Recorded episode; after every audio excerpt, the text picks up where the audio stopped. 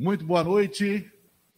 Hoje, 23 de março de 2022, nós estamos falando aqui da Sala Multimeios 31, no bloco I da PUC Minas São Gabriel, para uma transmissão ao vivo, cobertura jornalística de conflitos internacionais com o jornalista brasileiro, mineiro, Sérgio Utz, que é correspondente do SBT Brasil na Europa e tem feito nos últimos dias a cobertura da guerra no conflito na Ucrânia.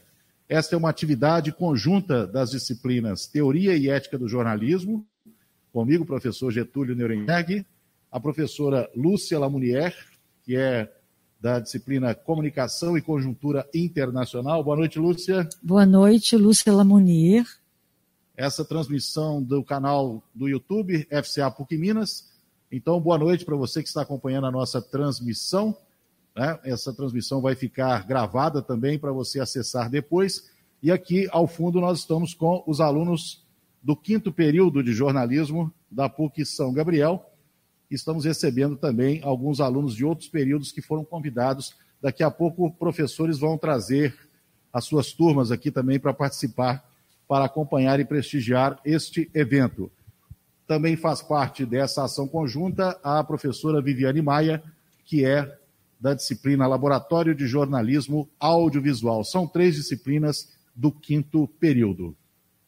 Então, nós vamos receber o nosso convidado, Sérgio Utz, Sérgio Utz é jornalista, é de Minas Gerais. Sérgio, primeiro eu gostaria que você fizesse uma breve apresentação né, da sua carreira, quem você é, é onde você nasceu, né, tempo que você trabalhou aqui em Belo Horizonte, Minas Gerais, até chegar aonde você está, né? Você está falando de Londres e é correspondente na Europa há 11 anos. Muito obrigado já de antemão por atender ao nosso convite, né? Tudo de bom para você aí. Muito boa noite. Aí deve ser agora mais de 10 horas, né, em Londres. É, são, são 10 e 4 da noite aqui. Boa noite, Getúlio. Boa noite, é, professores. Boa noite para vocês que estão aí. Bom, é, falar um pouco da minha carreira, eu sempre falo isso é, quando, quando me fazem essa pergunta, porque eu acho que eu tive. que o destino foi muito bondoso comigo, assim, de me permitir é o amadurecimento profissional do jeito que aconteceu. Assim, eu comecei trabalhando é, em rádios e TVs de Belo Horizonte, passei pela Rádio Tatiaia, Rádio CBN, um período pequeno na TV Record, TV Bandeirantes, é, e um tempo é, razoavelmente grande na TV Globo, aí em Minas. É, passei quase oito anos na TV Globo, fazendo desde reportagem local e reportagem nacional. Esse período me permitiu muito é, fazer ali o que a gente geralmente faz no início de carreira, que é cobrir ali a delegacia, que é fazer pautas muito locais, pautas de bairro. Essas pautas foram muitíssimo importantes para a minha formação profissional, para o meu amadurecimento, sabe? Assim, tem elementos ali daquele momento que eu trago comigo até hoje, no momento em que eu estou hoje.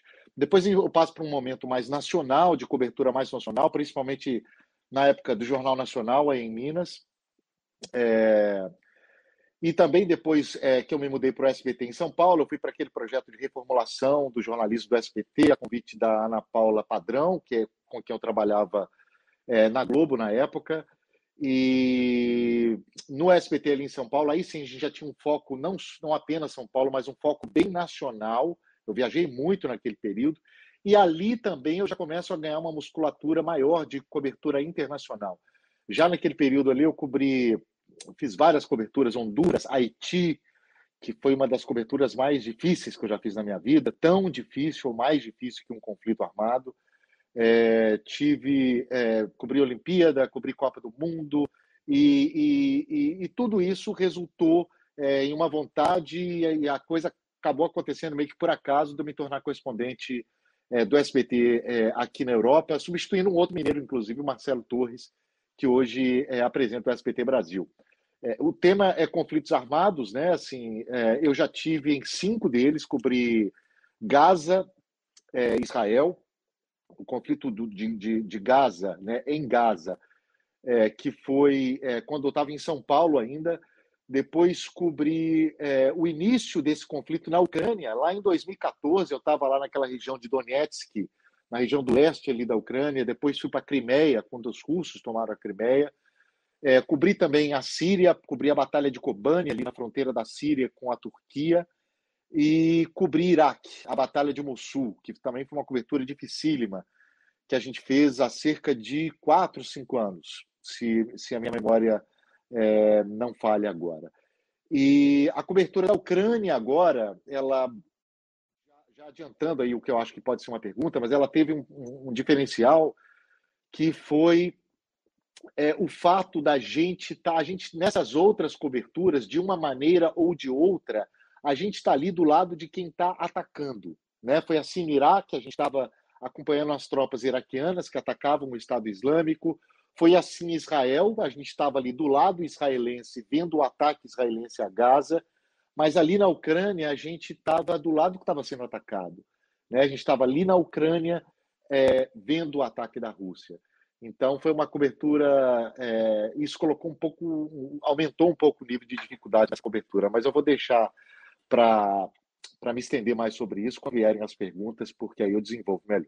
Acho que falei demais, né, Getúlio? Não, que isso, é, é, é você é, que vai falar essa noite aqui mesmo. Né? Queremos muito te ouvir. Sérgio, se não me engano, você é de Conceição do Mato Dentro, não é? Exato. Minha família, eu nasci em Belo Horizonte, mas minha família é de Conceição do Mato Dentro. Eu me considero conceicionense, embora tenha crescido em Lagoa Santa. Mas minhas raízes estão todas lá. Meus avós, meus pais, meus tios, tias, cachorro, papagaio, tudo vem de Conceição. Ah, perfeito. Bom, nós está chegando aqui também a professora Viviane Maia, do jornalismo de TV, né, Laboratório de Jornalismo Audiovisual. É, eu vou, vou deixar para a Viviane fazer aqui uma, uma questão. Depois dessa sua introdução geral, vou deixar para a Viviane abrir aqui os trabalhos. Obrigada, Getúlio. Ah, ei, Sérgio, tudo bom? Obrigada pela presença. Boa noite, gente. Tudo ótimo. Eu estou chegando ainda meio é, tropeçando aqui, mas vamos lá, vamos lá. Bom, primeiro agradecer, eu não peguei o início da sua fala, mas assim, é, eu gostaria de saber em relação às novas tecnologias, assim, né? Me parece que essa talvez seja a primeira guerra que a gente tenha de uma forma tão significativa uh, a, as tecnologias digitais e as tecnologias móveis, né, portáteis, enfim, para a produção da notícia. É, eu queria que você falasse um pouco sobre isso, assim, qual que é o impacto que você já vê na sua, enfim, longa trajetória, se você já sente, assim, alguma mudança é, na cobertura, acho que é por aí. Obrigada.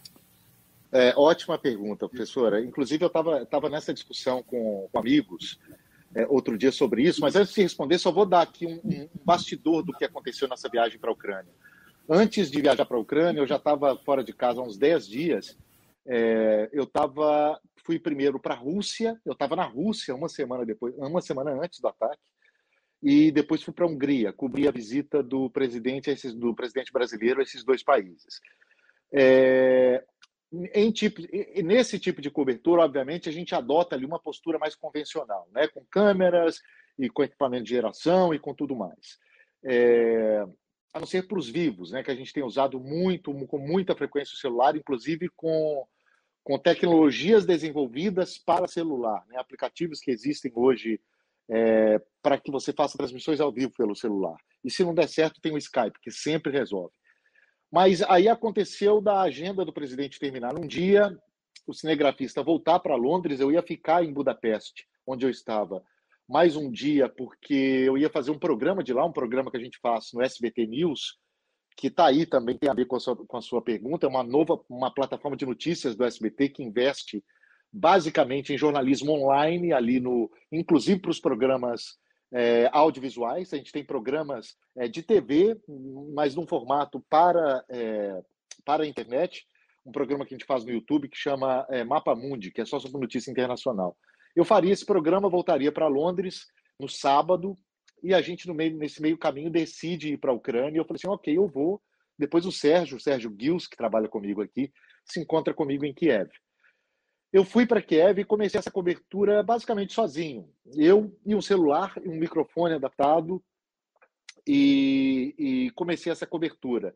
A gente teve um problema ali na compra da passagem, eles acabaram comprando a passagem para o Sérgio na quinta-feira e na quarta o conflito estourou. Portanto, ele não conseguiu chegar. E não tinha outra opção, eu tinha que ficar. Né? Eu estava sozinho, portanto, eu fiz essa cobertura sozinho lá é, na Ucrânia. Isso aumentou muito o meu grau de dificuldade, é, me limitou, limitou algumas coisas é, que eu poderia fazer, mas também me deu outras coisas. É, eu te digo o seguinte, me deu certa agilidade, porque tudo que eu gravava, tudo que eu gravava, uma cena na rua, uma entrevista com alguém que eu fazia é, na Maidan, que é a da Independência, ali em Kiev, nesse primeiro momento, nos primeiros momentos da guerra, a gente ainda não tinha lugares muito destruídos ali na capital, portanto, é, nos fazia muito aquela, aquele tipo de coisa que se faz mais, com mais intensidade hoje, que é de ir até os lugares bombardeados. Né? Esse bombardeio mais pesado estava acontecendo em outras regiões, embora ele já acontecesse nas cercanias de Kiev, principalmente numa base aérea, que é, que é a 40 quilômetros da cidade. Mas é, estando ali com, com, com esse, com, com, basicamente com esse equipamento, que é esse aqui que eu estou usando para falar para vocês nesse momento, isso me permitiu ter muita agilidade. Muita agilidade porque eu não precisava passar por um processo de edição convencional no computador para mandar isso depois para São Paulo, para que então esse material fosse tratado, não. Era quase e praticamente instantâneo. Assim, eu mandava, pum, a gente colocava no ar é, obviamente com algumas informações que eu mandava é, e tal. E, e, obviamente, é diferente esse conteúdo sair das mãos de um jornalista profissional, porque já sai devidamente apurado, né, devidamente apurado, e com um formato jornalístico mais definido, do que essas centenas de vídeos, às vezes riquíssimos, obviamente, mas do que vídeos que saem é, do público em geral. Acho que fica clara essa, essa diferença aí. Né? Embora vídeos que saem do público em geral, às vezes são vídeos do ponto de vista jornalísticos, do ponto de vista jornalístico, fantásticos e riquíssimos e importantíssimos. O que eu quero dizer aqui é que na produção é, de conteúdo ali, eu sei exatamente o que fazer. Até porque se precisar de operar uma câmera, eu também sei operar uma câmera. É, isso tem a ver muito com o profissional é, que eu sou, o profissional que o mercado exige hoje, é, para principalmente para fazer o que eu faço. Então, eu já gravo ali é, num formato, é, às vezes TV, porque eu posso fazer isso tudo com celular, às vezes num formato mesmo celular, celular na mão, contando o que eu estou vendo, é, mostrando alguma coisa que está acontecendo na hora. Então, isso, de certa forma, me facilitou bastante. Foi uma cobertura diferente, mais ágil, é, com um pouco de limites, mas eu diria que bastante interessante. Eu acho que esse é um case aí para ser para ser estudado por vocês e para ser bastante debatido pela, pela academia. Eu acho que uma coisa não elimina a outra. O que eu vejo hoje é, são as duas coisas convivendo. Sabe, eu acho que a gente precisa do do, do, dos equipamentos tradicionais ali, trabalhando, buscando detalhes de imagem, qualidades excepcionais de imagem, uma câmera que te permita é, ver um detalhe na janela que está um quilômetro ou que está a 500 metros, mas aquele é, é, esse jornalismo mais instantâneo, eu acho que ele veio para ficar, sabe? E ele veio para ficar e ele não veio para matar o outro tipo de jornalismo. Eu acho que é muito importante dizer isso. Lúcia. Então, Sérgio, é, você falou dessa sua trajetória né, de cobertura de conflitos, e uma questão que é muito recorrente também historicamente diz respeito aos conflitos e a questão da violência sexual contra as mulheres. Né? Então, algumas denúncias em relação a isso, no caso da Ucrânia, têm chegado, e eu quero saber, você como jornalista, é, de que forma essa pauta pode entrar ou não na sua cobertura, né? o tanto que isso é de interesse que venha a público, que seja denunciado, e o quanto também essa trajetória de conflitos afeta em alguma medida a saúde mental do jornalista. Olha, duas questões importantes. É, quem vai para um conflito, cobrir um conflito, obviamente não vai é, buscando é, prioritariamente informações sobre violência sexual é, contra a mulher. Essa é a verdade. Agora, é, é, essa pauta, ela entra, ela entra na, na, essa questão, ela entra na pauta à medida em que as informações vão surgindo, né? Assim, eu sei que teve, teve essas informações, teve, teve, teve esse tipo de problema na Ucrânia. Eu cobri, não foi exatamente um conflito, mas eu cobri o Afeganistão no ano passado, é, a tomada do Talibã, a volta do Talibã ao poder, e aí sim, essa se tornou uma questão bastante prioritária. Não exatamente a violência sexual, embora ela esteja ali bem presente também, mas a violência contra a mulher, né? a, a, a retirada absurda é, de direitos que as mulheres tinham conquistado no Afeganistão é, em décadas passadas. É, tentando também entender toda aquela cultura, é outra coisa que a gente pode falar a respeito, mas tentando fazer essa leitura dentro daquela cultura dos pashtuns, que é aquela tribo é, da qual os, os talibãs fazem parte. Eu sempre digo isso, que a gente não pode é, usar a nossa régua para ler outras culturas, é muito conveniente para a gente fazer isso, né? a gente concordando ou não com o que a gente vê na frente. É, e a segunda questão, olha, quando eu voltei do Iraque, em Mossul, na verdade, não, quando eu voltei agora do Afeganistão, que nem para mim nem foi uma, uma. Foi bem difícil, foi uma cobertura bem desgastante, mas é, acho que não tão desgastante quanto uma guerra, né? Que quando eu cheguei no Afeganistão, já a, a guerra tinha literalmente acabado, que eles tomaram o poder, era uma guerra, um outro tipo de guerra que estava rolando ali. E eu encontrei com uma amiga minha, é, uma, uma, uma jornalista conhecida que trabalha para o Sunday Times e que estava também é, lá em Cabul, e eu conversei com ela aqui em Londres dias depois. Ela me disse: Ah, eu estou fazendo, eu me esqueci o termo agora, mas eu estou fazendo meu período de. É tipo um período de detox que, que o Sunday Times faz com os jornalistas é, que, que passam por esse tipo de experiência, que envolve ele passar por, por psicólogos e conversar e ter uma folga, e, enfim, passar por uma avaliação. Nesse sentido, eu acho, e aí já extrapolando um pouco a sua pergunta, porque obviamente é chover no meu olhado, é obviamente que afeta, é obviamente que afeta, assim, não tem não tem não tem como não não não não, não se expor né, do ponto de vista da saúde mental a esse tipo de situação. Né? A gente conviveu, eu convivi ali quase um mês com bombas, sirenes, pessoas, é, famílias se separando, sofrendo. É... E eu já vi coisa, olha, se, se não do mesmo nível, bem pior no Iraque, na Síria, é, e essas coisas te afetam, assim, te afetam mesmo. E a gente, e a gente, eu digo, o jornalismo brasileiro, a gente não tem essa cultura. Um, a gente não tem uma cultura de cobrir guerra, né? a gente não tem essa cultura tão forte assim. E dois, a gente não tem. É, e quando a gente faz, a gente não segue o melhor dos protocolos. A gente, todos nós, sabe o que eu estou falando, assim? De pensar que um profissional que teve ali. Eu estou falando isso aqui tendo tido um super apoio dos meus chefes. Eu não posso negar isso, sabe? O que eu estou falando aqui é da estrutura presente que existe. Sabe, eu tenho certeza que se eu ligar lá agora e falar assim, olha, eu tô mal, preciso de um psicólogo, eles vão dar um jeito, sabe? Mas essa estrutura ela já deveria existir, não só para mim, mas para quem, para qualquer jornalista brasileiro que passe por esse tipo de coisa, sabe? Que passe, que faça esse tipo de trabalho.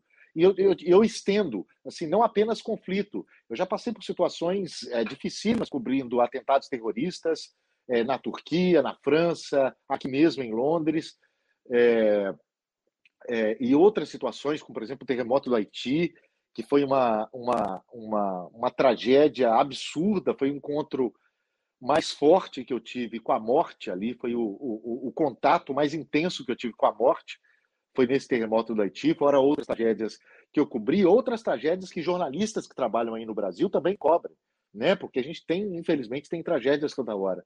Então a gente não tem essa cultura de, de cuidar da saúde mental.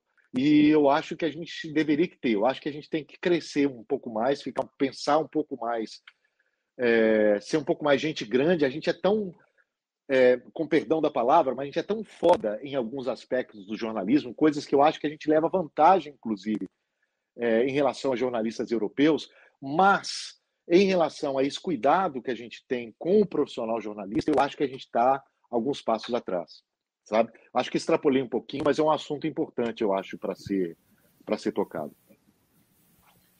Sérgio, em teoria do jornalismo, nós estamos vendo agora justamente é, o Newsmaking, que fala das rotinas produtivas do jornalismo, do fazer jornalístico, né? as etapas do processo de produção, a organização de uma empresa jornalística, a divisão de tarefas de trabalho, pré-produção, produção, pós-produção. É, nesse sentido, eu queria saber como é que é a sua rotina produtiva. Quem te pauta? Se você se pauta, né? Você faz os três processos, a pré-produção, a produção e a pós-produção. Você já até antecipou um pouquinho ao responder a Viviane com relação a entrar ao vivo e fazer esse instantâneo do jornalismo, né, o vídeo repórter. Mas no seu dia a dia, né, como é que é a sua rotina produtiva daí de Londres como correspondente do SBT? É. Você sabe que eu, eu, até, eu até acho o termo vídeo repórter é um termo é, e isso não tem nada, não, não tem nada em colocar esse termo numa posição maior ou menor, mas é um termo que eu questiono muito pelo seguinte: é, o vídeo e, e, ele se encaixa a mim também em alguns aspectos, em alguns aspectos, porque eu faço a minha vida e aí indo à sua pergunta, assim, eu trabalho sozinho aqui em Londres, né? Em coberturas quando eu viajo, em coberturas maiores, como essa da Ucrânia, que infelizmente não foi, mas normalmente seria, eu sempre tenho alguém trabalhando comigo. É, no caso desses países, é, além de um cinegrafista, você precisa da figura de um fixer, né, para traduzir, para resolver coisas locais ali. Mas a vida normal, a minha rotina é eu, eu, eu e eu, certo? Eu é, faço uma lista de assuntos é, que eu acho os mais importantes do dia, mando para tem uma, uma, uma, pequena reunião de manhã é, com o pessoal que vai escolher ali um dos assuntos que eu já sei mais ou menos o que é é, e quando eu quero ser muito convincente, eu te, quando eu quero muito fazer um dos assuntos, eu te, eu te confesso que eu, que eu sei convencê-los ali no que eu vou dizer ou no que eu vou escrever. E, e ali a gente trabalha com muito material de agência, muito material de agência, isso no dia a dia, obviamente. É, eu mesmo saio para fazer uma passagem, que eu acho que todo mundo aí sabe que é, aquela parte em que, em que o repórter está falando para a câmera e que eu posso fazer tanto com telefone quanto com uma câmera convencional, que eu também tenho aqui, eu uso os dois, depende, depende do que eu quero fazer. Isso tem a ver muito com o, que eu, com o que eu disse lá atrás, de que uma coisa não elimina a outra. Então, dependendo do que eu quero do dia, desde a luz, enquadramento, é, a, o, o, lugar que eu vou, é, a pressa que eu estou de fazer, etc. E tal, eu posso escolher qual equipamento que eu quero usar é, naquele dia eu volto, ou eu, já, ou eu já fiz o texto antes, ou eu já fiz o texto, ou eu faço o texto é, quando eu volto, mando, esse texto é aprovado por São Paulo, eu gravo e eles editam em São Paulo. A edição final é em São Paulo. Fora isso, a gente ainda tem uma rotina de, de lives, por exemplo, no Instagram, uma live semanal que eu faço com a Patrícia, que é, que é correspondente de Nova York. Temos um programa de internacional no, no SBT News, como eu disse para você, que é um programa é, voltado só para notícias é, é, internacionais, o Mapa Mundi, toda sexta-feira. É, escrevo textos para o site SBT News. E, além disso tudo, eu ainda cuido de toda a logística para viagens.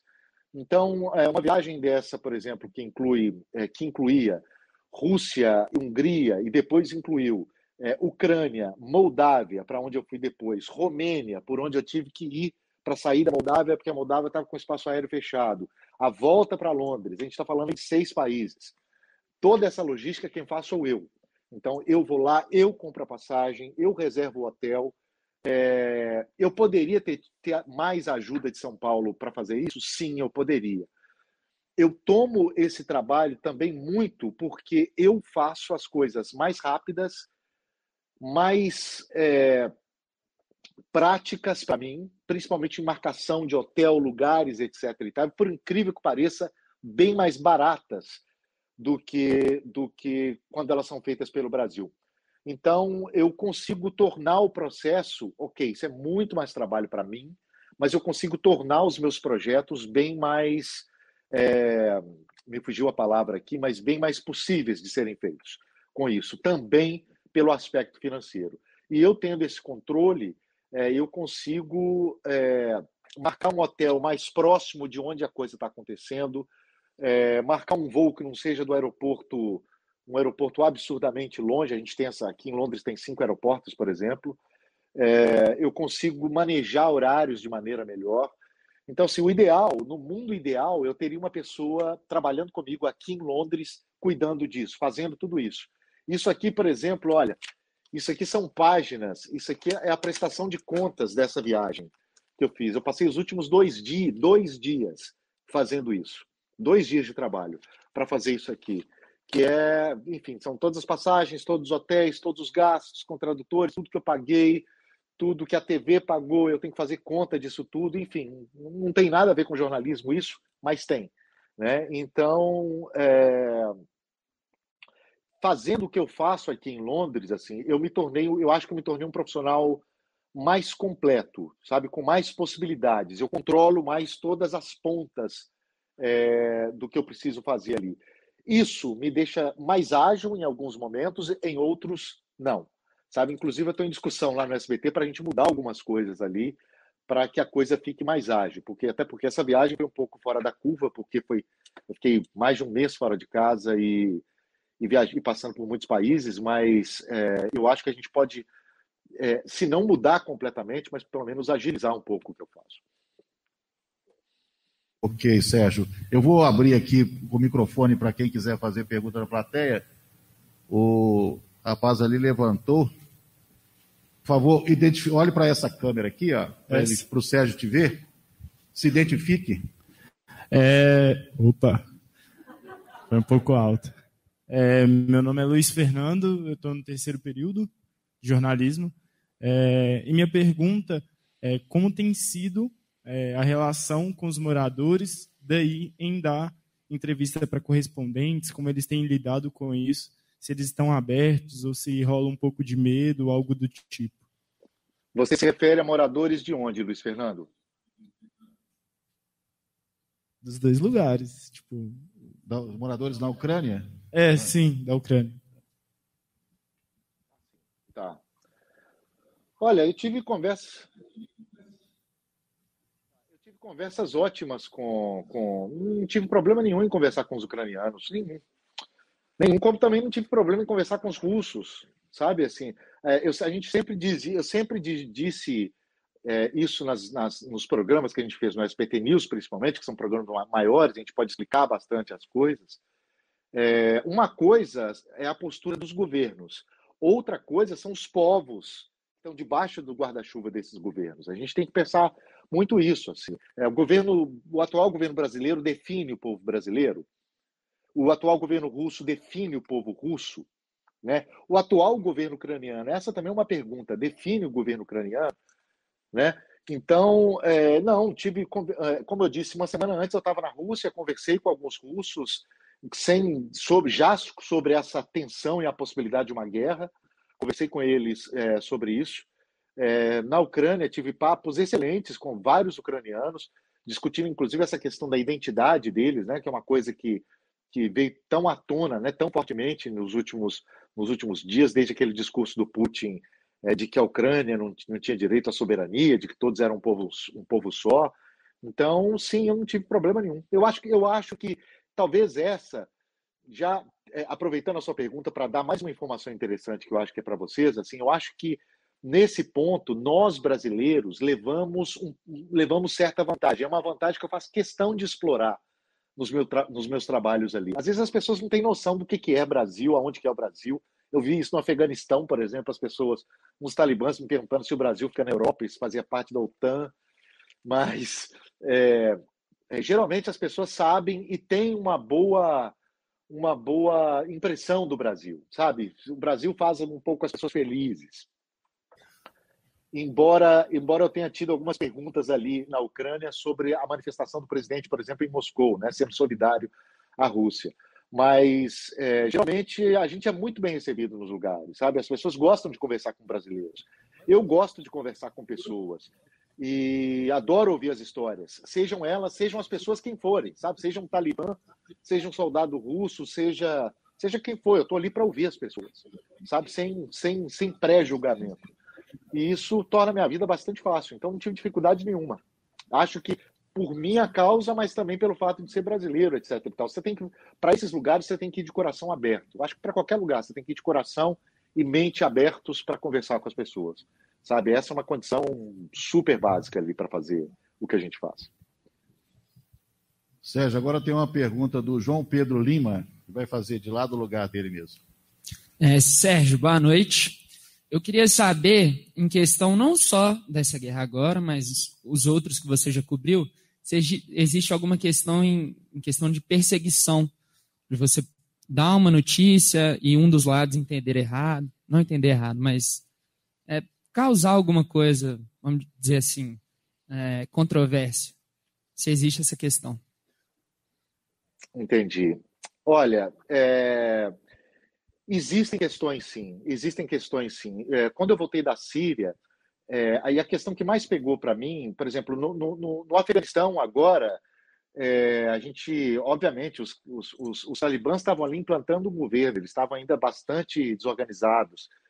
E, e talvez essa seja outra vantagem de ser brasileiro, né? porque eles estavam prestando atenção ali mais no que falavam os britânicos, os norte-americanos, é, enfim, outras pessoas. Talvez eles não se importassem tanto com o Brasil. É, mas sim havia essa, essa questão ali, esse incômodo dos talibãs estarem ali a todo momento, o que, que você está fazendo, com quem que você está falando, etc. e tal. Na própria Ucrânia, em 2014, eu estava entrevistando um jogador, se não me engano, Dentinho, se não me engano foi Dentinho, que eu entrevistei em dois, ele jogava naquele time é, Shakhtar, que é um time de Donetsk, que hoje é uma região tomada, é, desde 2014 é uma região tomada por separatistas apoiados pelos russos, eu tive lá nesse início, e eu estava entrevistando ele num hotel, e chega um sujeito enorme, assim, com a recepcionista do hotel, falando, dizendo que eu não podia falar sobre política naquele lugar. E eu pensando assim, será que eles estão entendendo o que eu estou falando? Porque imagino que eles não entendam português, né? E fiz, dobrei a aposta ali. Eles falaram, não, porque a gente vai ter que ver o material que vocês gravaram. Eu falei assim, olha, pode ver, pode ver, toquei a câmera para eles. É óbvio que eles não entendiam português. E aí eles viram e, enfim, um olhou para o outro com a cara de bobo e ficou por isso mesmo sabe? Mas já passei por alguns momentos, por exemplo, voltando da Síria, é, eu fui retido aqui no aeroporto de Gatwick, aqui em, aqui em Londres, pela depois eu fiquei sabendo que era o serviço de inteligência britânico, porque a gente passou por uma rota ali que era uma rota usada por muitos é, muitas pessoas que saíam daqui do Reino Unido para se juntar ao Estado Islâmico. Aí está a não vantagem é, de ser brasileiro, né? Porque se a gente fosse da BBC, talvez não teria essa dor de cabeça. Eu cheguei ali, pum, tive. Né? Fiquei lá uma hora retido no aeroporto, uma, uma coisa bem, bem desagradável. E agora no Afeganistão, antes de eu entrar no Afeganistão, ainda no Paquistão, o serviço, eu, passei dez dias no Paquistão antes, o serviço de inteligência deles também foi atrás de mim para saber se eu era um jornalista mesmo. Né? Me fizeram um monte de perguntas, ficaram uma hora e meia falando na minha cabeça para saber se, se, se eu era um jornalista mesmo, se eu não era um espião e tal. Então, assim, para cobrir esses assuntos mais sensíveis, tem muitas dessas coisas. No início, você, é, é, dependendo de como esse, essa abordagem acontece, ela pode ser um pouco assustadora. Assim. Eu te confesso que nos primeiros minutos eu fiquei um pouco assustado quando aconteceu comigo aqui em Londres. Mas depois de todas as vezes eu já levo na, na esportiva, como se diz. Assim. Eu tento tirar disso mais que eu posso. Aí no fim das contas eu acho que eu pergunto mais do que eles, sabe? Sérgio, tem uma pergunta agora do Matheus Vieira. Boa noite, Sérgio. É, eu sou Matheus, sou do quinto período aqui de jornalismo. É, diante da sua trajetória e principalmente é, em coberturas de guerra, né, uma questão que me vem muito à mente é sobre a segurança do profissional que está fazendo esse tipo de cobertura. Né? É, eu imagino que cada guerra, cada conflito tem aí as suas particularidades, mas eu queria saber se você é, é, que queria ouvir de você né, sobre os protocolos que vocês estabelecem para a segurança, tanto sua ou de quem esteja contigo. Né? É, há poucos dias atrás a gente viu uma ucraniana que foi morta no, nesse, né, na guerra é, entre a Ucrânia e a Rússia. Então, é, eu acho que é, uma, é um tema meio caro para a gente, se tratando especificamente desse tipo de conflito de guerra. Olha, é, é importantíssimo, é importantíssimo isso que você colocou. É, eu disse no início que eu acho que nós, é, imprensa brasileira, ainda estamos engatinhando em relação a protocolos de segurança serem seguidos nesse tipo de situação. Eu tenho protocolos que eu sigo é, com os cursos que eu fiz, com as experiências que eu tive, e, enfim, no contato com muitos colegas. É, a gente tem certas coisas, por exemplo, que você, durante uma cobertura, durante um deslocamento, você pode dizer, outras você não pode. E, enfim, você segue protocolos. Mas eu acho que, de uma maneira geral, olha, se você fizer uma, uma pesquisa aí sobre como atuam, por exemplo, os profissionais do New York Times, do, de, enfim, de outras grandes empresas é, internacionais nessas áreas de conflito, você vai ver que há uma discrepância absurda, absurda. Eles trabalham ali com, com figuras que tem uma figura só para cuidar da questão técnica, tem outra figura só para cuidar da segurança, tem seguranças trabalhando com eles. Né? É, uma, é um investimento caríssimo, é um investimento altíssimo, altíssimo, que hoje eu não vejo nenhuma TV brasileira fazendo, não vejo, na verdade, nenhuma empresa brasileira fazendo, sabe? Nesse volume de investimento que eu vejo é, de, outras, de outras grandes empresas fazendo. Mas eu acho que é possível aí um meio termo, sabe? Um meio caminho, uma estrutura talvez que não seja ideal, mas que já te dê um nível ali é, é, honesto de segurança. Porque a verdade é que quando você vai cobrir esse tipo de coisa, a guerra ela não acontece, obviamente. Eu estava ali Kiev, por exemplo, agora pegando um exemplo mais recente. Eu estava no centro de Kiev, num hotel que, inclusive, dias depois foi tomado por uma milícia é, ucraniana. Eu decidi abandonar o hotel justamente por causa disso. Os funcionários todos saíram do hotel, ainda fiquei lá uma semana e pouco é, com a milícia, mas a milícia tomando o hotel, que era um hotel bem posicionado, alto, e eles poderiam ter dali uma visão boa para Kiev. E e com isso, depois que eles fizeram isso, o hotel obviamente se torna um alvo, né? se torna um alvo dos russos. E daí eu decidi sair por conta disso, embora ali, do ponto de vista jornalístico, tivesse maravilhoso. Né? Eu estava em contato com os caras ali, e conversava, e tirava informações, e tinha imagens interessantes, mas você tem que fazer um julgamento ali no dia a dia, sabe? assim é, e, e é uma avaliação que você tem muito a ver com as experiências que você já teve, é, com aquilo que você aprendeu com, é, cobrindo guerra, né? E, e, e, não tem um manual é, que vai te ensinar a, a, a, a, te prevenir de todas as situações que você vai enfrentar no conflito armado, na cobertura de um conflito armado. Não tem. Quem diz que tem, eu, eu discordo. Sabe? Tem ali cuidados gerais que você toma em qualquer situação, mas cada caso é um caso. E daí a importância da sua experiência ali. Né? Eu, quando eu estava ali é, na Ucrânia, em Kiev, e em outros pontos da Ucrânia, isso me ajudou bastante, assim, porque eu já tinha tido experiências passadas, é, eu sou muito sangue frio nessa hora, consigo focar muito nessa hora, eu desligo depois e desmonto depois, mas na hora ali eu estou completamente focado e, e, acredito que acredito que tomei as decisões que eu tinha que tomar. Não sei se te respondi bem.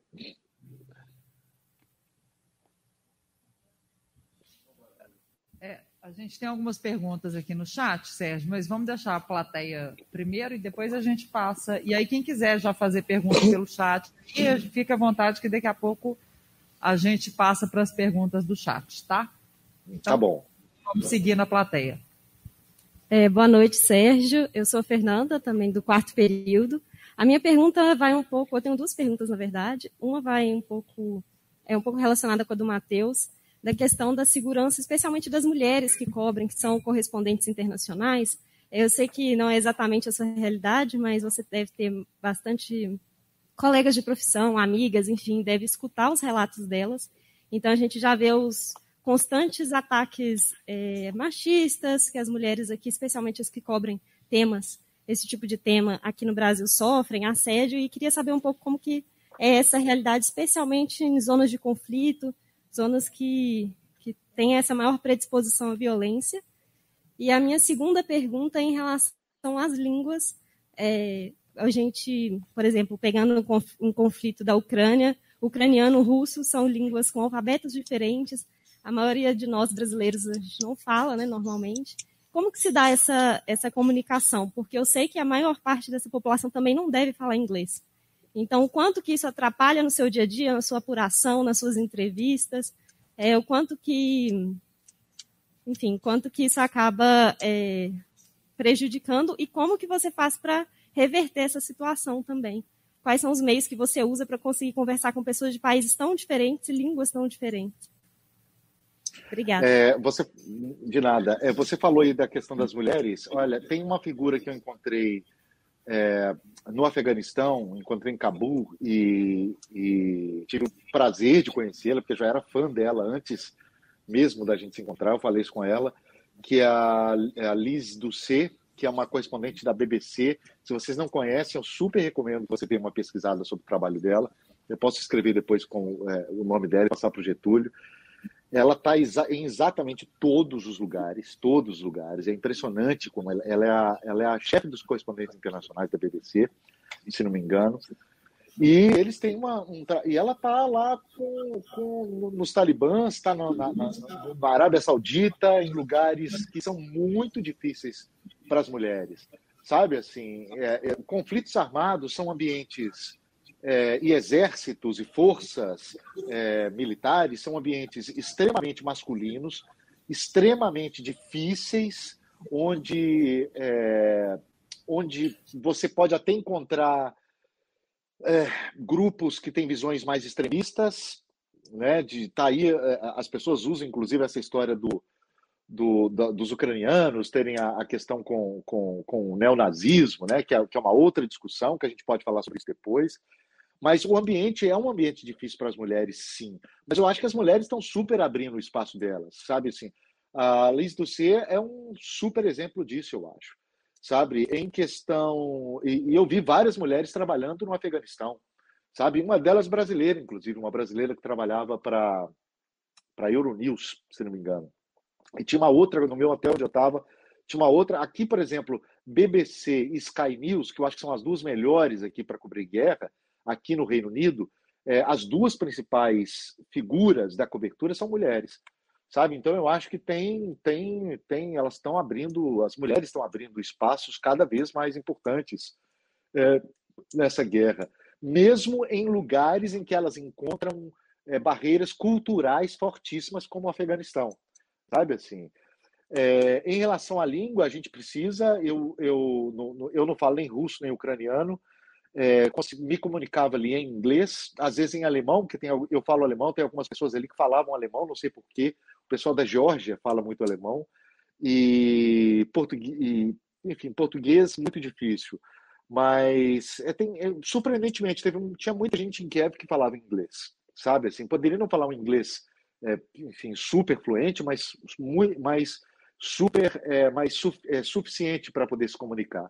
Agora, em outros lugares, como por exemplo é, no Afeganistão, onde eles falam várias línguas, principalmente o, o Pashtun, né, que vem, é, que o Pashto, aliás, que vem do Pashtun, daquela tribo, uma das maiores tribos do Afeganistão, você precisa de um, de um, de um profissional que é essencial na cobertura de um conflito armado, que é o fixer, né? É, um, o fixer, é, é, acho que alguém citou a ucraniana que morreu aí, ela era fixer de uma dessas empresas se não me engano, da Sky News. Né? É um profissional importantíssimo, porque ele é um profissional local que fala a língua local, entende os costumes locais, sabe onde estão as coisas, onde ir para resolver o quê, onde ir para entrevistar quem. Sabe, eu tive, eu tive fixers na Síria, no, no Iraque, ele foi essencial para fazer tudo que a gente fez. E, e na Ucrânia, agora, eu tive um tradutor que me ajudou, mas como eu não saí muito de Kiev, depois saí para Kiev para ir para Lviv, ali sim eu tive a ajuda de um outro sujeito, que era brasileiro, inclusive, mas que falava russo. E quando eu fui para Moldávia, eu tive a ajuda de um local que falava várias línguas, romeno, russo, etc. E tal. Mas é importantíssimo, é importantíssimo você ter ali uma, uma pessoa para te traduzir aquilo ali. E é importantíssimo que você aprenda a ler algumas palavras, no mínimo um obrigado, para você ficar mais próximo das pessoas. Né? É, boa noite, Sérgio. Meu nome é Bianca, sou do sétimo, sétimo período de jornalismo. E eu queria saber se você vê alguma diferença entre coberturas como na Ucrânia, lógico, e países como Afeganistão, Iraque. Tipo, existe uma forma, um, não vou dizer privilégio, mas um, uma cobertura maior em países como a Ucrânia e em detrimento dos países como Afeganistão ou Iraque? Ótima pergunta, Fernanda. Ótima pergunta. Eu acho que, é, se você me perguntasse, eu acho que as pessoas se interessam mais pelo que passa na Ucrânia do que pelo que se passa no Afeganistão, eu tendo a dizer que sim, mas eu não tenho certeza, sabe? Não tenho certeza. A gente fez uma cobertura enorme no Afeganistão também. Né? Assim, eu tive no Afeganistão, é, cobri assuntos do Afeganistão aqui de Londres, é, Síria, idem, Iraque, idem. Agora a gente tem que levar em consideração uma, é, uma coisa, assim. Uma guerra que acontece na Europa, dentro da Europa, ela vai interessar muito mais os europeus e os norte-americanos. Nós, nós, é, isso para o bem e para o mal, né, aí é outra discussão, nós somos muito atrelados, nós sabemos mais o que se passa na Europa do que se passa na América Latina. Alguém duvida disso? Nós sabemos mais sobre a Europa e sobre os Estados Unidos do que sobre o Peru, sobre a Colômbia, sobre o Chile, sobre a Argentina. A Argentina um pouco mais, talvez. Mas a gente sabe muito mais sobre a Europa e, e, e, e Estados Unidos do que sobre, sobre, sobre o, o, que acontece aí no nosso, aí no nosso quintal, sabe? Então, é, é, é uma discussão cultural, geopolítica, eu acho que envolve todas essas questões. É, do meu ponto de vista, eu acho que a cobertura, aí fazendo uma análise bem fria, tentando ser bem fiel para te responder, assim, é, por enquanto, assim, eu acho que, muito também em função das imagens que foram geradas no Afeganistão, né? É, o interesse foi muito parecido, assim, pelo menos a gente está aí o que na quarta semana de guerra da Ucrânia. É, eu acho que na quarta semana após a tomada do Talibã, a gente ainda tinha uma temperatura bastante elevada, sabe? Talvez não tão elevada quanto na temperatura, eu digo de cobertura, né? Talvez não tão elevada quanto na primeira, segunda semana, mas ainda num platô ali é, alto, sabe? De, de, de interesse do público. Agora, todas as coberturas, seja, é, sejam elas é, quais forem, assim, do, do, nível de importância e de geografia, etc. E tal, elas chegam num momento que elas vão perder, elas vão perder fôlego, sabe? Assim, inclusive a minha decisão de deixar, de sair do, do, do, do, da Ucrânia naquele momento, eu cheguei na semana passada aqui em Londres, foi muito baseada nisso também, nessa experiência de saber, eu já estava seis semanas praticamente, já estava completamente estafado, sem dormir há semanas, e eu precisava parar um momento, sabe? Eu pensei assim, ok, esse momento é o momento para talvez para dar uma parada e para depois voltar com outro projeto, que é o que provavelmente vai vai acontecer. Oi, Sérgio, boa noite. Eu sou a Kimberly, estou no quinto período de jornalismo. E durante a nossa formação, a gente tem muito contato com essa questão de ser um jornalista multifacetado, né? A gente tem vários tipos de matéria, aprende várias áreas diferentes.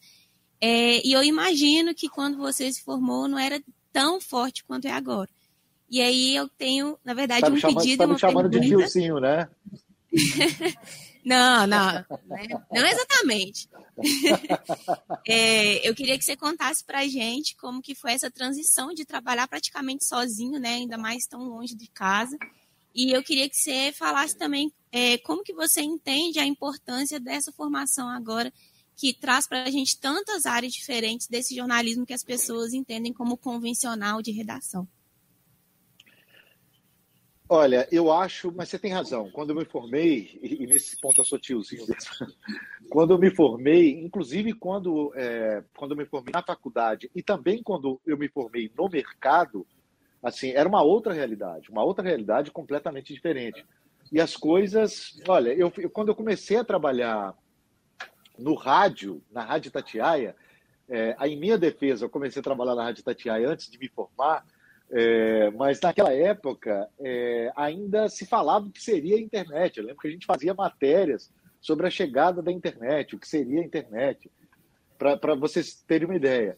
Então, assim, mudou, mudou completamente. Inclusive, isso faz parte, inclusive, da mudança do perfil de correspondentes internacionais. Eu, eu talvez tenha sido é, o último ou um dos últimos é, profissionais é, de televisão é, do Brasil a passar por toda uma formação, primeiro no Brasil, né, de você galgar degraus ali, de fazer local, como eu disse, depois se, se fazer matérias, é, se transformar num repórter de rede, fazer matérias para o Nacional e depois, talvez, aí é, batalhar para se tornar correspondente ou coisa do tipo.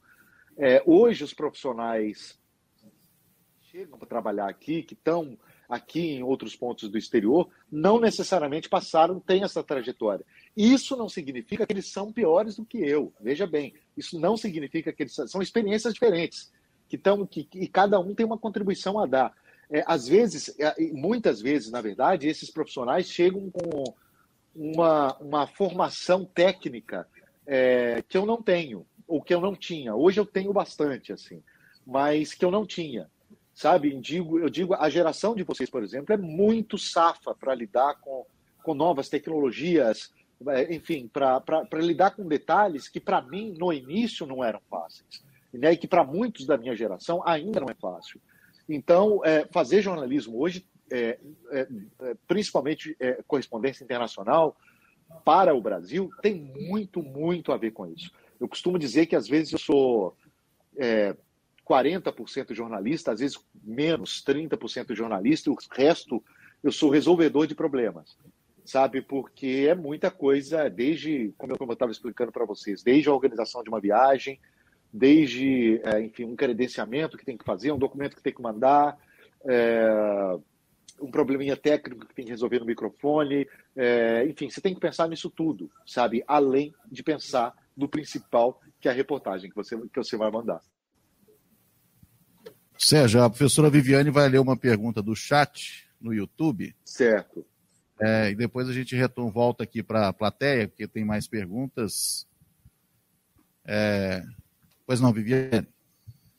Então vamos lá, Sérgio. É, tá... Ok? Está saindo som? Sim. É uma, é uma pergunta de um, de um professor nosso, que é o Robson Sávio, ele é professor das Ciências da Religião, é, a gente vai colocar a pergunta na tela. Ele está perguntando, se possível, se você poderia falar sobre a relação da Igreja Ortodoxa Russa, através do patriarca Kirill, que apoia Putin, e o perigo de uma guerra religiosa. Olha, eu sei, eu sei sobre esse assunto, talvez muito menos do que o professor sabe, e talvez tanto quanto vocês saibam. É, às vezes, quando eu estava quando eu estava no, no, em Kiev, as pessoas às vezes, às vezes fazendo esses vivos para o Brasil, e as pessoas às vezes me perguntavam assim, ah, como é que repercutiu aí o, o a decisão, o anúncio dos Estados Unidos em, em, em baixar essa sanção para a Rússia? E a minha resposta era, gente, não tem repercussão porque as pessoas estavam pensando aqui para onde elas vão fugir, o que, que elas vão comer, é, e isso é bem assim, a cobertura de um conflito ali, assim, na, na base, é bem isso. Sabe? Obviamente, e aí indo para essa pergunta do professor, que é importantíssima, mas obviamente, você tem um incômodo ali da, da, de certas pessoas, principalmente as que têm mais conhecimento, né, com a postura da igreja é, ortodoxa russa, que hoje é diferente da igreja ortodoxa é, ucraniana, né, em relação é, ao que o Putin fez na, na, na, na, Rússia, mas tão importante quanto falar da postura da igreja, assim, para um público geral, no nosso caso, era falar, por exemplo, da, da, da, postura da mídia russa, que é totalmente controlada ali pelo, pelo Putin, né, que colocava uma realidade ali que levava muitos russos a terem uma impressão diferente do que do que às vezes muito distante da realidade. Às vezes, aliás, um pequeno parêntese aqui, tem duas russas que têm canais no YouTube que estão fazendo um trabalho que eu acho muito interessante, mostrando como a Rússia cobre esse tipo de guerra e trazendo uma outra perspectiva. Mas, assim, é, eu confesso, professor, que não cheguei, eu não fiz nenhuma reportagem específica sobre a Igreja Ortodoxa Russa. A gente não chegou é, é, a tão profundamente no assunto. Obviamente, nós sabemos das implicações é, é, que existem, né? E que para mim não é nenhuma novidade. Assim, eu já vi religião sendo usada de forma muito cruel em várias partes do mundo, inclusive no Afeganistão, né? Pelos pelos talibãs para justificar aquelas barbaridades que eles fazem, no Estado Islâmico lá na, na, na enfim, que também usava a religião como como uma desculpa, mas é, o que eu posso dizer para você é isso, assim, eu não, eu não não sei mais, provavelmente não sei mais do que você em relação a isso. Sérgio, eu vou aproveitar a pergunta do nosso colega Robson Sávio para te perguntar o seguinte. Você, jornalista brasileiro, nós sabemos que existe uma visão né, do ocidental do mundo, né, uma mídia ocidental que domina é, os principais meios de comunicação. Você está sediado em Londres, né, onde estão aí é, os principais meios de comunicação que têm uma visão ocidental do mundo. É, como é que você, como brasileiro que esteve lá na Ucrânia, vai voltar para lá nos próximos dias e pôde ver em loco essa questão que para nós, por exemplo, às vezes pode chegar de forma enviesada, de uma forma maniqueísta entre o bem e o mal. Por exemplo, demonizar o Putin né, e é, a, a Ucrânia nesse, nesse conflito, ela está num fogo cruzado entre potências, né? Estados Unidos, OTAN, Rússia e China. Você que teve a oportunidade de ter contato com as pessoas, com os ucranianos, né, como é que você vê essa situação assim? Nós estamos diante é, de um conflito que envolve né, o demônio Putin contra a Ucrânia ou é muito mais do que isso? Olha, sempre é muito mais do que isso, Getúlio. Sempre é muito mais do que isso. É, ali, naquele momento, no momento de cobertura, eu sempre é, é, é, as pessoas, há sempre muita, muita cobrança desse tipo nas redes sociais e, e das pessoas. Eu acho que faz super sentido.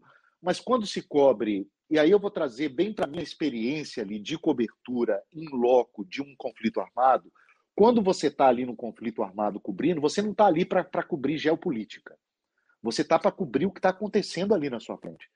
Né? Assim, não dá para. não dá Ali você está para cobrir o, o, a, a, e uma questão que, que, me, que me é muito cara, que é a questão humanitária, assim, que eu cobri em vários países, é, é, esse é o meu foco principal ali no momento sabe? É mostrar que o que um ataque, o que uma invasão de um país a outro está causando.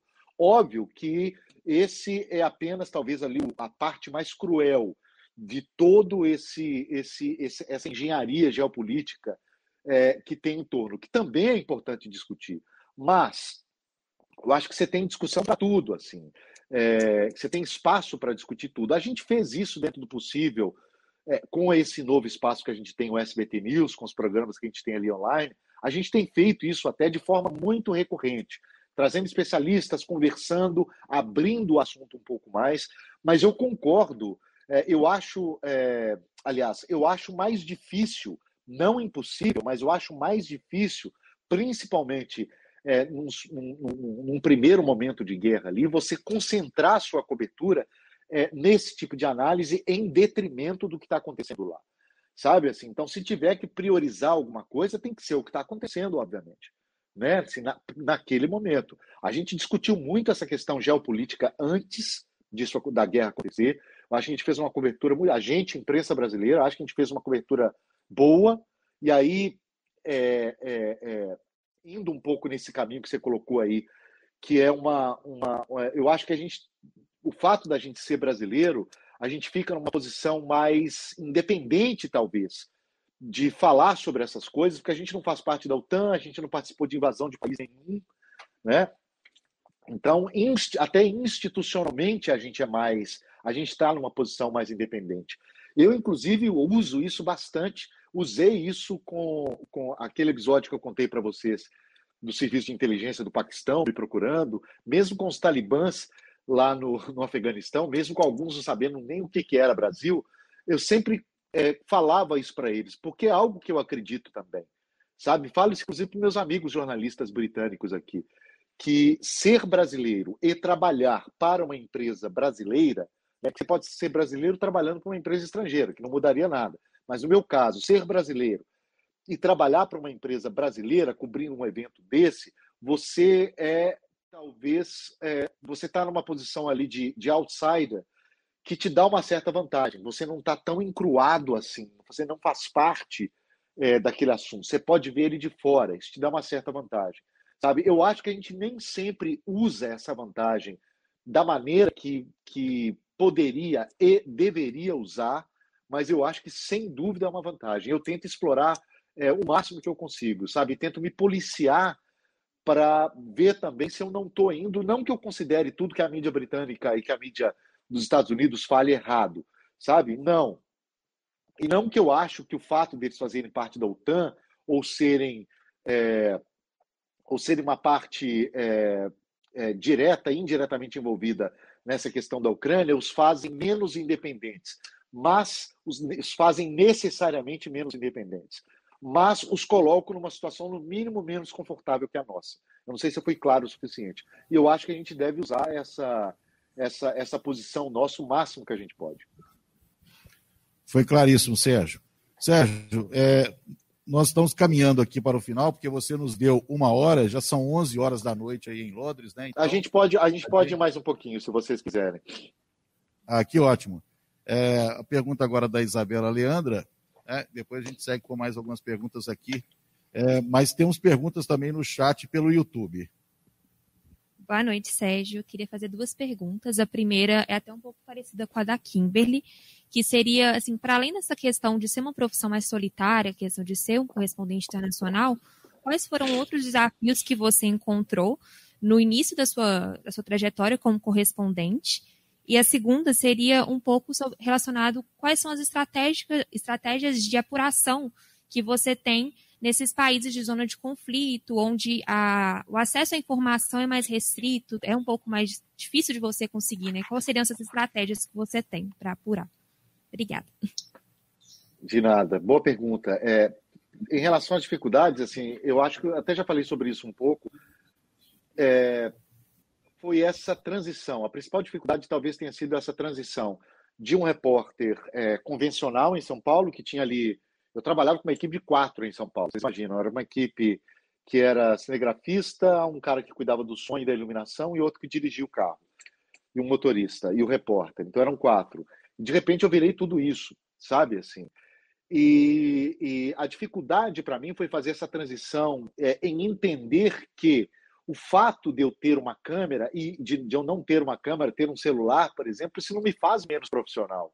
Sabe, tem muitas pessoas que ainda encaram isso. Eu vejo isso, inclusive, aqui em Londres. Isso também vem muito dos profissionais que estão ali ainda muito é, atolados, atolados sem qualquer sentido ruim, mas estão muito presos ali naquele mundo é, mais convencional do jornalismo. Sabe? Então, assim, eu também, em certo momento, tive dificuldade em fazer essa transição, porque temia, talvez, ser e parecer menos profissional sabe? Então, e além dessa questão, tem também a questão do aprendizado, né? De ter que aprender, literalmente, aprender a fazer um monte de coisa, né? Do ponto de vista técnico. É, sobre é, apuração, outra coisa que a gente, que eu acho que faz parte, inclusive, da informação que você coloca durante uma cobertura de guerra, é mostrar o tanto que é difícil você confirmar informações, né? ainda que elas venham de fontes oficiais. Então, todas as informações que vinham ali do Ministério da Defesa ucraniano, que era uma super fonte para a gente ali, ou do governo russo, do Ministério da Defesa russo, por exemplo, a gente colocava ali, olha, é, é, não é possível confirmar essas, confirmar esses números é, facilmente. Não é possível confirmar essa informação é, facilmente. Ainda que você, então, não é um exercício apenas de você dar informação e atribuir a informação a alguém, como a gente faz comumente é, na cobertura de política e outro tipo de cobertura aí no Brasil.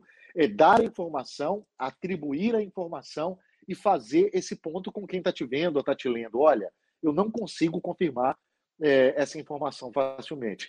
Agora, o restante das apurações você faz ali tete a tete, né? Assim, com, a, com a figura que você entrevistou, é, um miliciano que você entrevistou, uma, uma, uma, um morador que está saindo da cidade, é, e sempre levando em conta que o fato de um de você ter entrevistado um talibã, um talibã ou um miliciano que deu uma informação interessante, não quer dizer que o talibã como movimento ou todas as milícias da Ucrânia como movimento é, confirmem necessariamente aquela informação. Isso é muito importante é, a gente saber, porque às vezes eu vejo as pessoas colocando o talibã disse isso, ou, ou, é, ou a, as milícias ucranianas adotam essa postura a partir de uma informação de uma pessoa que você entrevistou, sabe? Então, assim, também tem que ter esse cuidado, esse cuidado de contextualizar as informações para, as pessoas. Boa, boa noite, Sérgio. É, é o Henrique Faria, terceiro período de jornalismo. E aí eu queria fazer uma pergunta que vai um pouco mais para o seu lado pessoal, mas também pensando nesse lado profissional. como correspondente você já está fora do Brasil, longe de seus amigos, com da família, tendo contato com outra cultura. E como correspondente de guerra, hoje você está em Londres, mas amanhã você pode estar em outra cidade. É, dentro dessa cidade você pode ter que ficar trocando de hotel por alguma necessidade. E a guerra em si causa muito medo nas pessoas e, claro, no jornalista também. Como que você faz para se adaptar a esses ambientes diferentes e para manter a sua cabeça saudável, para aí sim conseguir executar a sua profissão com excelência? Obrigado. Nada. Olha, eu nem sei se eu sei te responder, sabia? Porque eu acho. Uh, eu sou muito focado na hora de trabalhar. Eu funciono bem sob pressão. Sabe? Talvez esse tenha sido. É, isso tenha sido algo que eu comecei a aprender lá no início da minha profissão, lá no início da minha, da minha caminhada ali em rádio. Getúlio sabe bem, a gente se conheceu no tempo de rádio, assim, como, como o rádio é rápido e como você está ao vivo toda hora e exerce aquela pressão, você tem uma, aprende ali a ser ágil, sabe? Assim, eu trago isso comigo desde então, assim eu aprendi a ser ágil e com o tempo eu aprendi a tomar decisões muito rapidamente, sabe? E, e deixar o emocional para o lado. Ele existe, obviamente. Tem dia que eu estou absolutamente arrebentado, tanto física quanto emocionalmente, porque acontece, né? Eu não sou de ferro e e eu deixo, olha, os últimos dias, eu estou aqui há menos de uma semana, aliás, há pouco mais de uma semana, e os primeiros dias aqui eu ainda estava num estado que eu fiz um detox, inclusive. Não, não respondi mensagem, não respondi e-mail, fiquei longe das redes sociais, justamente para respirar, sabe? Para dar um tempo para voltar, sabe? E eu comecei a fazer isso ontem, na verdade. E, mas tem que cuidar, assim, é, é, é, é importantíssimo isso. Você tem que cuidar da sua cabeça, do, da sua saúde mental, porque ela é sim, ela é sim. Você pode, eu costumo é, brincar comigo mesmo, assim, me colo colocar isso para mim mesmo, assim, que eu sou forte, eu aguento, mas não, a gente precisa trabalhar isso que é importante para a gente seguir, seguir trabalhando bem. Boa noite, Sérgio. Eu sou Arnão Gonçalves, do quinto período. Eu acredito que uma guerra seja um campo fértil aí para o sensacionalismo. Então, eu queria entender qual que é o limiar entre aquilo que de fato precisa ser noticiado e algo que possa soar como sensacionalista, porque para além da questão dos mísseis, das bombas, há também pessoas ali. Então, como que você faz essa separação na, na hora de escolher o melhor ângulo para a matéria, o melhor vídeo, sem se esquecer desses princípios? É, eu queria entender o que você considera sensacionalista, que tipo de imagem, por exemplo, você considera sensacionalista, se você tem um exemplo para que isso fique mais claro para mim. Por exemplo, um, um jornal que se preocupa mais em mostrar um local repleto de corpos, exemplo, é, de corpos, de, de, destruição, ao invés de contar a história que realmente é de busca de superação, de esperança em acabar com aquela guerra. Então é sempre aquele viés que quer mostrar só a destruição, porque isso gera mais visualização, gera mais interesse e se esquece dos outros ângulos que também são importantes para quem está aqui de fora acompanhando. Então a gente quer sim saber do que está é, dos impactos, dos riscos que envolvem a guerra, mas também de outras coisas e não de uma forma que pareça que você está se esquecendo que ali tem pessoas, que não é só sobre a, é o míssil, não é só sobre a bomba, são sobre seres humanos. Então, às vezes, de um pouco que eu pude acompanhar de jornais de fora, eu vi essa preocupação em mostrar a destruição, em falar sobre a quantidade de mortos. Não que a gente não deva falar sobre isso, mas também lembrar que são pessoas e cada pessoa tem a sua história, e cada história ali também é importante. Claro. Olha, é, guerra é destruição. Não tem como você cobrir uma guerra mostrando apenas histórias de superação. Não existe isso. Guerra é destruição. Guerra é míssil. É, a gente não, não, tem como brigar com a realidade. Guerra é míssil atingindo prédios civis, matando gente, matando crianças, é, é, é decepando pessoas. É, isso pode parecer sensacionalismo, mas isso é verdade. Sabe assim, quem cobre uma guerra tem que estar preparado para dar essa informação, da melhor, com todos os cuidados possíveis, mas tem que estar preparado para dar essa informação. Há dias, eh, dias atrás, o, o, um, um, dos correspondentes da BBC fez uma matéria em, em Kharkiv, ou Kharkiv, na, na, pronúncia em russo, que é a segunda maior cidade é, russa, é, e, e, a BBC, a BBC que eu acho que é extremamente cuidadosa para essas coisas e em alguns aspectos eu acho que até cuidadosa demais, sabe? E, E ela mostrou, é, a, o, ele fazia uma passagem, o repórter fazia uma passagem, e ele passava por cinco corpos. Cinco corpos. Assim, eu te digo isso porque você mostrar o que está acontecendo, isso, o sentido de você mostrar corpos numa guerra é a mensagem que é o seguinte: estão matando civis. É muito diferente de você mostrar, por exemplo, é, corpos de um acidente que infelizmente matou lá X pessoas. Né? Ali você é uma prova de um crime de guerra, sabe? É algo muito maior do que parece ser.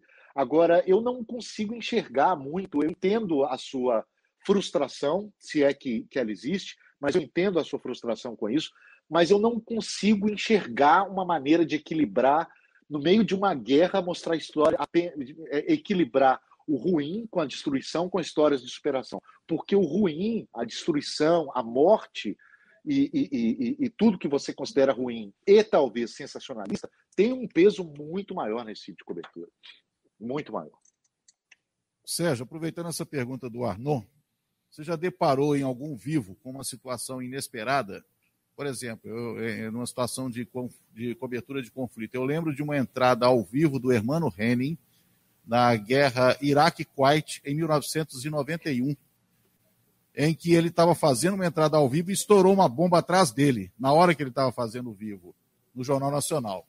É? E é claro que isso afeta o repórter, desconcerta, porque você está ao vivo, processando mentalmente, né, fazendo uma entrada ao vivo, e, e ele se saiu muito bem, porque ele, né, obviamente, ele se assustou com, com a bomba, mas depois ele seguiu. Ó, acabou de soltar uma bomba aqui, né, em Bagdá, não sei o que e tudo mais.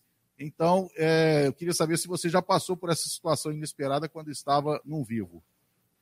Já passei muitas vezes. Passei, inclusive, na primeira guerra que eu cobri, que foi, que foi em Gaza, que eu lembro que o ponto, da, o ponto de vivo, que aí era um ponto convencional, o ponto da Associated Press, é, era bem perto assim da, da, da, fronteira de Gaza e a gente, uh, enfim, tinha muitas explosões e uma delas aconteceu no momento em que eu estava ao vivo. E você para, olha e segue, segue adiante. Isso aconteceu comigo na Síria, aconteceu comigo agora na, na Ucrânia com bomba, com sirene, a sirene tocando, né? Aquela sirene, é, aquela sirene aterrorizante, horrível. E eu parava, eu faço, eu transformo tudo isso em informação sabe? E eu não, eu não, eu sempre falo isso assim, eu não, eu não quero me transformar em informação porque eu não sou, é, eu sou ali o portador da informação e não a informação em si. Mas em alguns momentos, é, eu, eu sempre bato muito nessa tecla, porque em alguns, mas em alguns momentos isso pode parecer contraditório, é, a sua reação, é, a maneira como os cuidados que você tem para dormir, é, a sua dificuldade para comer, etc. E tal, ela dá um pouco é, é, a temperatura para a pessoa ali de como é estar tá num ambiente de guerra, sabe? Mas sim, já passei por tudo isso ao vivo, é, já passei por outras coisas bem mais complicadas ao vivo. E, e, a gente tem que tocar, você tem que tocar e transformar isso em, em informação, né? Você não pode parar ao vivo. Sérgio, surgiram perguntas aqui no chat que de alguma forma você já as contemplou. Eu queria só citar o nome das pessoas. É, a Jennifer Oliveira, é, quais foram as cenas mais chocantes que você viu na guerra da Ucrânia, você já falou, eu só vou é, lembrar aqui os nomes.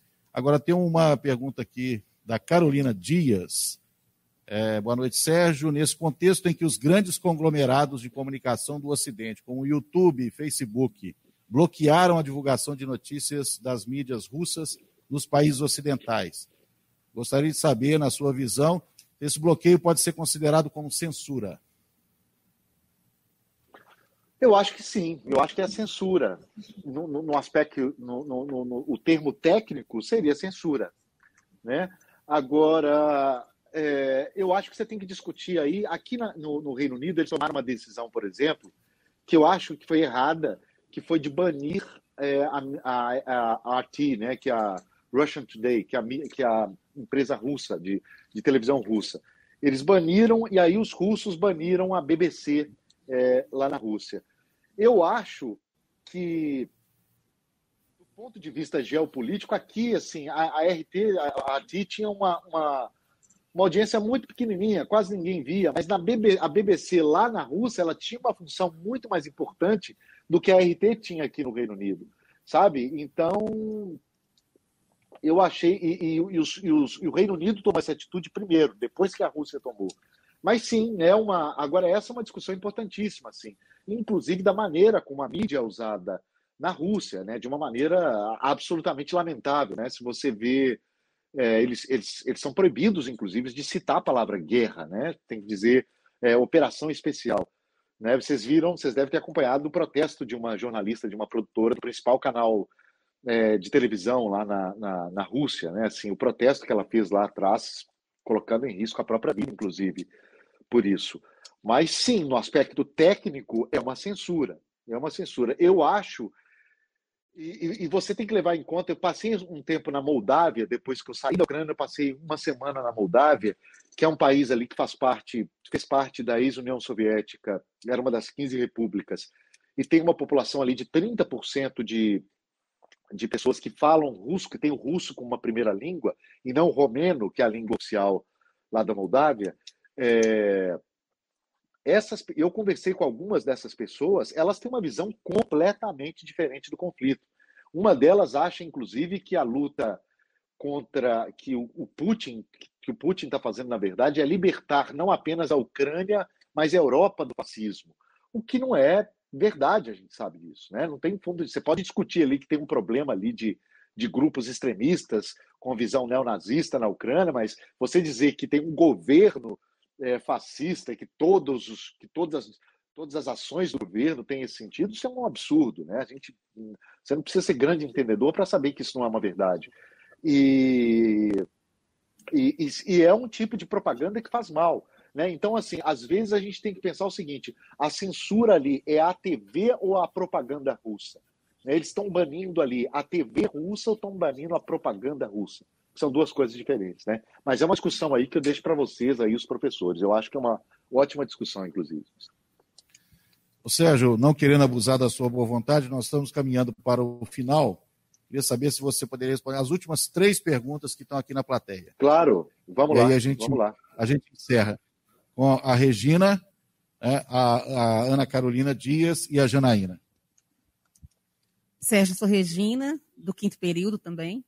Boa noite. É, duas questões assim é, que me vieram. Uma é, é, é, é em relação a um debate permanente, né, que a gente é, que é que está no nosso dia a dia, né, tanto do, do, do, estudante de jornalismo como do profissional do de jornalismo e também das audiências, né, que é a questão da imparcialidade, né, que a gente estuda e discute, e mesmo os nossos públicos discutem isso a respeito da, da conduta do jornalista, né, em relação às notícias que ele, que ele é, é, edita e apresenta e, né, e escreve. E eu fico pensando no, no caso dos conflitos de guerra, é, como é que você, como é que você, como é que você consegue, né, no seu caso, separar é, o jornalista profissional, né, que vai cobrir, né, uma, uma zona de conflito, cobrir essas, essas, é, esses, esses casos, né, monstruosos, né, né, que você citou, né, em, em, vários momentos aí da sua, do seu relato e que a gente acompanha, né, é, sempre, né, em qualquer cobertura de guerra, do ser humano que, de repente, eventualmente pode se envolver é, é, durante uma entrevista, né, com algum tipo de de acontecimento, né, que, que pode emocionar, ou, ou, e, e também se você de repente pode, se depois, né, que termina essa entrevista, se você tem algum tipo de fala, né, na, naquele momento ali, para que possa ser, né, demonstrar algum tipo de apoio moral para aquelas pessoas que estão vivenciando aquilo ali.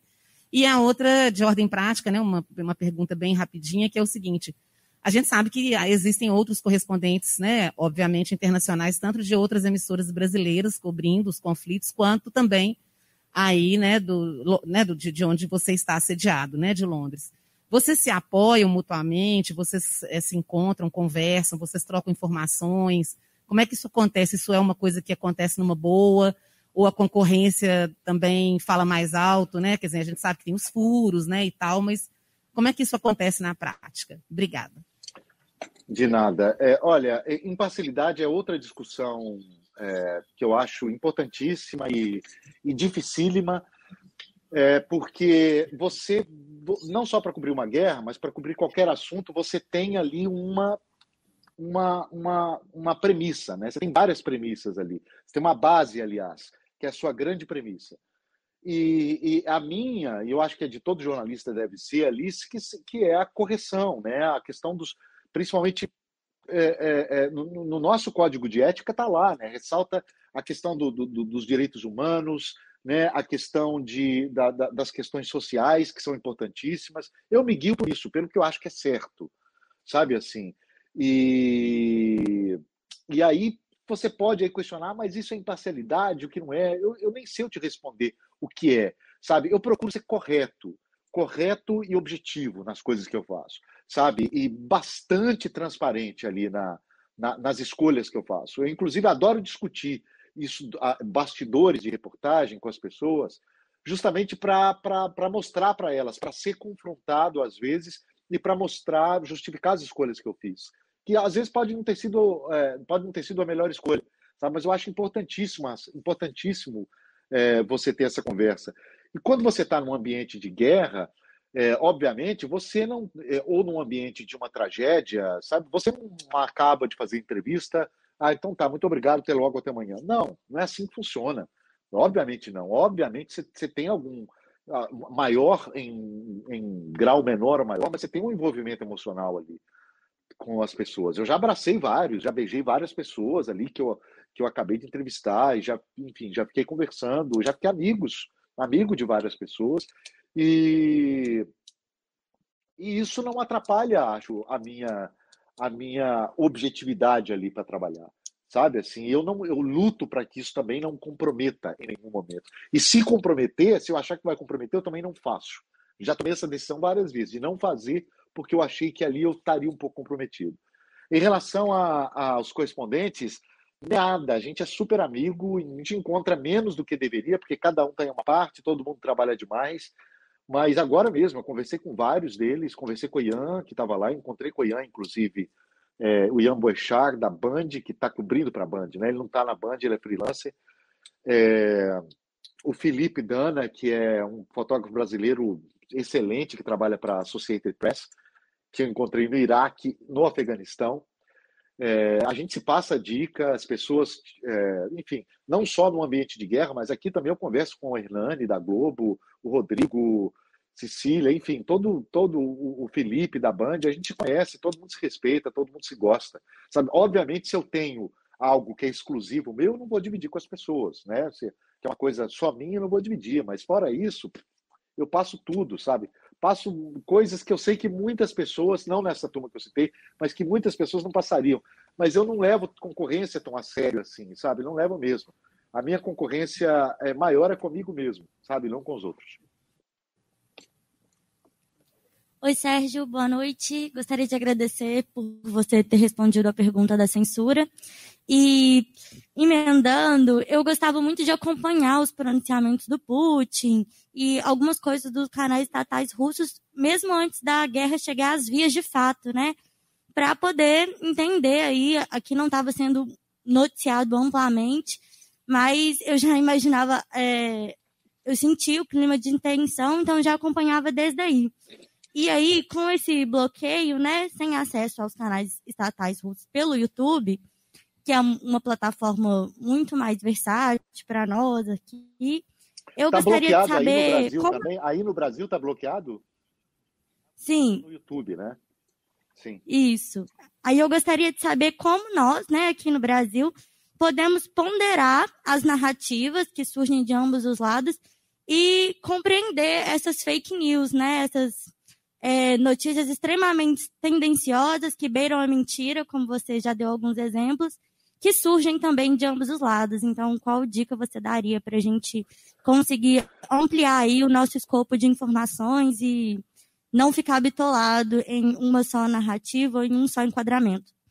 Exato. Olha, parcimônia, parcimônia, sabe? Não, não tem outra outra coisa. Eu também acho, eu concordo contigo, acho que eu vi uma, uma figura que eu respeito muito criticando o fato de que a BBC ou outra emissora estava é, mostrando o discurso do Putin. Sabe, assim, poxa, mas é óbvio que a gente tem que ouvir o discurso do Putin, tem que ouvir o discurso do que o cara fala, sabe? O cara está a ponto de, de, de, de, poder apertar um botão ali de uma, de, uma, de uma arma atômica, é óbvio que a gente tem que ouvir o que o cara fala. Né? Isso é diferente, obviamente, de dar espaço para toda essa narrativa é, é, quase alucinante da Rússia né? sobre, de, sobre o que está acontecendo na Ucrânia. Mas é óbvio que você tem que ouvi-los. Né? E, e, na medida do possível, talvez é, e isso foi muito feito antes da guerra, por nós brasileiros, inclusive, eu acho que de maneira muito mais, inclusive, aberta do que fizeram europeus e norte-americanos, que era de questionar esse ponto que a Rússia tem, sim, que era esse acordo que tinha lá atrás da OTAN não ser expandida, um acordo que não foi, que não foi é, respeitado é, pelos Estados Unidos e também pelos europeus que já faziam parte da, da OTAN, é, na, sua, na sua ampliação, etc. e tal. Agora, uma coisa é uma coisa, outra coisa é outra coisa. Outra coisa é você invadir um país soberano e sair matando as pessoas, né? Então a gente tem que ter muito parcimônia, tomar muito cuidado com esse joguinho aí, como diz o, disse o Getúlio aí, do bem e o mal, do preto e o branco, né? Porque essa história do, essa história do bem e do mal só existe nas novelas, né? E olhe lá, né? Eu sempre falo isso nas brigas de família, que tem uma, uma, uma coisa assim que as pessoas precisam de um vilão e de um herói, né? Assim. Olá, Sérgio, tudo bem? Eu tô aqui no cantinho, meu nome é Janaína, e eu queria. Eu tenho uma dúvida, assim, na verdade, que é de cunho pessoal quase. Vi, né? Tá. Acabou? Opa! Já Voltei. obrigada. Voltei. Olá, tudo bem?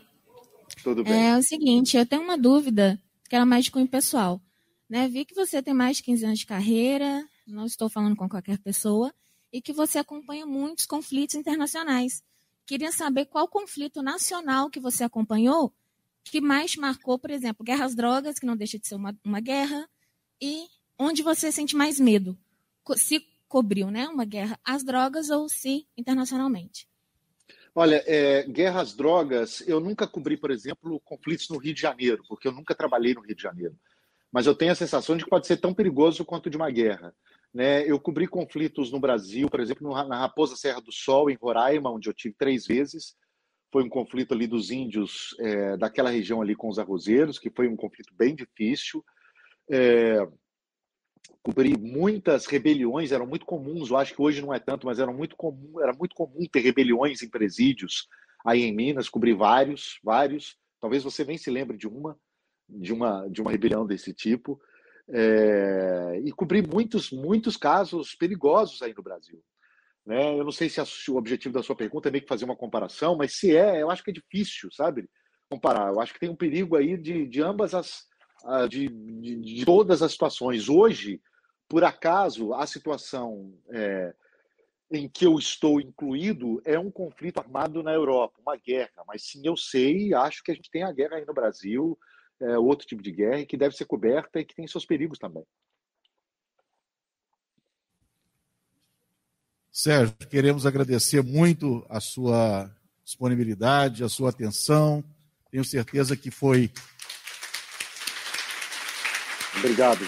Obrigado você.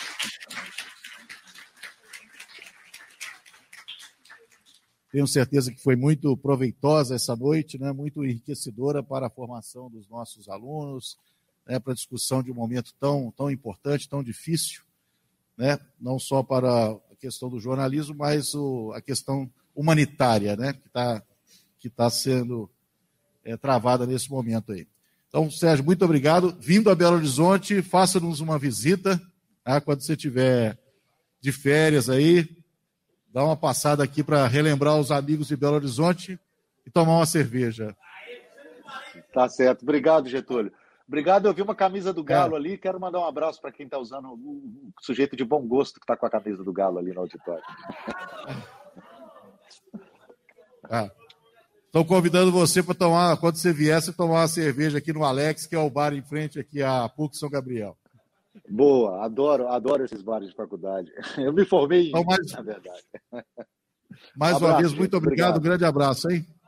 Tchau, tchau. Tchau.